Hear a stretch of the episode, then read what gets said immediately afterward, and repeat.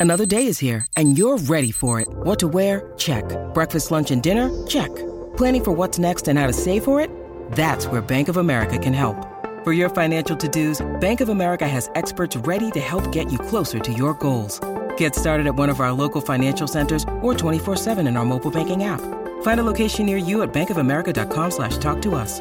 What would you like the power to do? Mobile banking requires downloading the app and is only available for select devices. Message and data rates may apply. Bank of America and a member FDIC.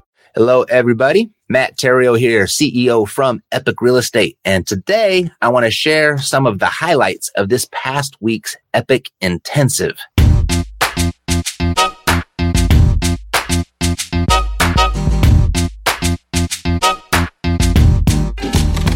This is Theriault Media. If you didn't make it, you were missed. And uh, if you didn't make it, you missed out.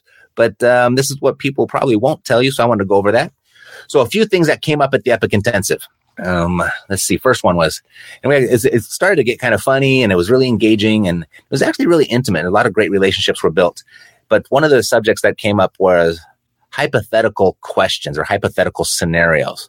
For example, like what happens if the seller slams the door in my face? Or what happens if the seller says they're going to report me to the the real estate police, and all kinds of funny things. And and what we've started to understand and, and, started to uncover was when these hypothetical scenarios come up, and maybe you have these hypothetical scenarios, whether you ask them verbally to somebody or if you're just even thinking about them, is what's really happening is you're just projecting your own fears onto yourself and your situation. And what I've found is I think of all the door knocking I did, and if we counted investor door knocking and we counted real estate agent door knocking. I don't think I ever had a seller or anybody for that matter slam the door in my face. I had some people that didn't want to be bothered at the moment, but I don't think I really ever had anybody rude.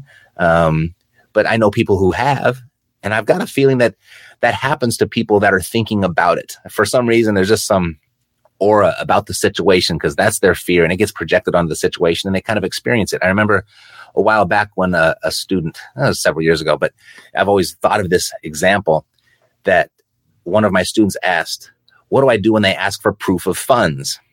And I started thinking, I was like, well, gosh, I, I, don't know what you do when you they ask for proof of funds because I've never been asked for proof of funds before. Just go out there and do it. Don't worry about it.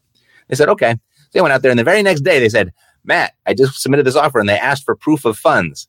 So be careful those hypothetical scenarios that you focus on. A lot of that stuff, most of it is never going to happen. There's a quote or a meme or something that says, uh, worrying works. Whatever I worry about doesn't happen. So be careful with those hypothetical scenarios.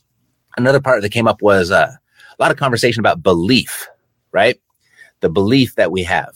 And there's really only two reasons that people won't get started in real estate investing. And the first one is they don't believe real estate works. So that's one, one of the beliefs that they have to have so one of those questions or one of those beliefs is if they don't believe real estate works. And we all know that's silly. It's produced more wealth than, than, than anything else on the planet. So we know it works. And so the second belief that stops people from getting started is the belief in themselves. They don't believe that they will work. Right. So that was something that we talked about a lot and, and where those, that, those beliefs stem from and if they're even real and uh, you know how they're getting in your way, how they're stopping you, and we went through a few different ways of how to get past those. And the other part was kind of taking both of these things together, the hypothetical scenarios and the beliefs, were the different questions that were coming up, because there's really two types of questions that can be asked.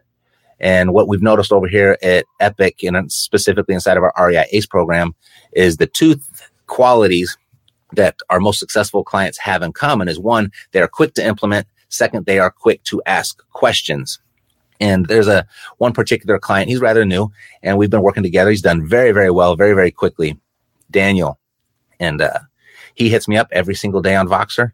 He's got a question and we joked about it a lot at the intensive and, and with the crowd because he really does burn up my Voxer. But I don't mind his questions. You know why? Because I know he's asking the question because he needs the answer so he can continue moving forward. And that's a productive question. Those are the types of questions you want to ask. The other type of question that you want to be really concerned with or careful of are the types of questions where you're asking about market conditions. Is this a good time?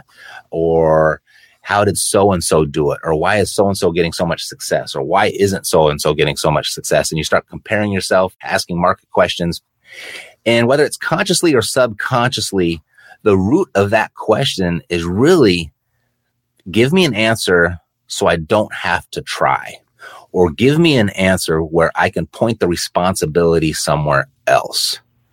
And that's a really scary question to ask. And if you're asking those, you know, kind of stop yourself and pause. Like, why am I asking this right now? What do I really want to hear? Do I want an answer that's going to fire me up and propel me forward? Or do I want a question or do I want an answer that's going to uh, give me a reason to not try? You know, and sometimes you have to look a little bit deep into yourself to really come up with the truth. And if you want to move forward and you're interested in progress, understand that it all begins with the truth.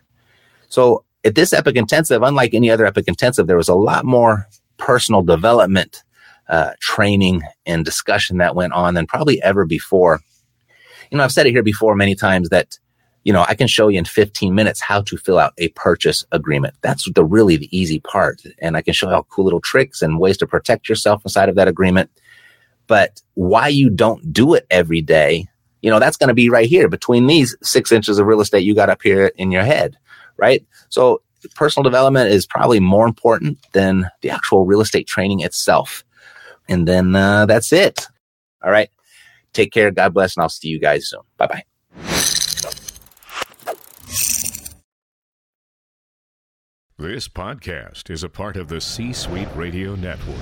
For more top business podcasts, visit c-suiteradio.com.